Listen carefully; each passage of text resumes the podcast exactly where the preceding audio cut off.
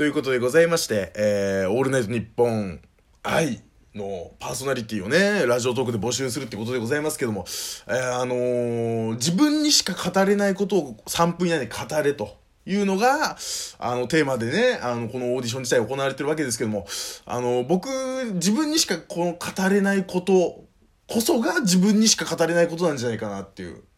何言ってんのいや、もうこれはね、このテーマ自体が、もう分かってないよね。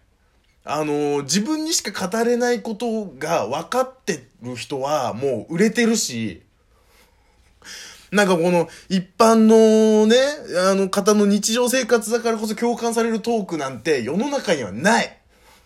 だったらもうそういう文化がどんどん発達してるし、もう結局はもうみんなが分かってること、みんながね、こう共通の話題っていうところこそが、このラジオという空間を、こう、なんていうんですか、取り仕切ってるわけですよ。結局はそういう、ああ、それ分かる分かるっていうのがないとダメなわけですよね。だからこそ言えるのは、自分にしか語れないことは共感はないから、だってそれ自分にしか語れないんだから。他の人が語れないってことは、ね、その分共有されてないってことだから。何言ってんのずっと。ぜひよ。もうこの、この自分にしか語れないっていうことの是非を今、通ってる。俺は。高卒が。バーカ。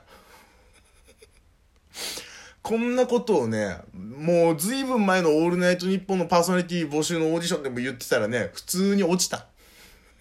だから今回も落ちる。でもそれでいいんだ、俺は。なぜならば、これこそが自分にしか語れないことだから。本当にそう思うね。うん。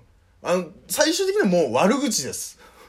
僕、自分にしかじゃないけど、自分に語れることっていうのは、もう、大抵あの、悪口とか、まあ、妬み、そねみうん。なんかもうそういう、な、何らかに悪態をつくっていうことで、もう本当にこの15年ぐらいはやり続けてますから、あのー、もう、これに尽きるよね。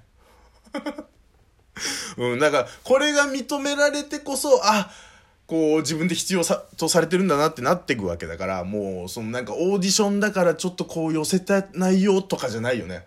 うん。ただただ自分にできるのは悪口、悪態。うん。いなくなった方がいいね。やめた方がいい。全体的に。よろしくです。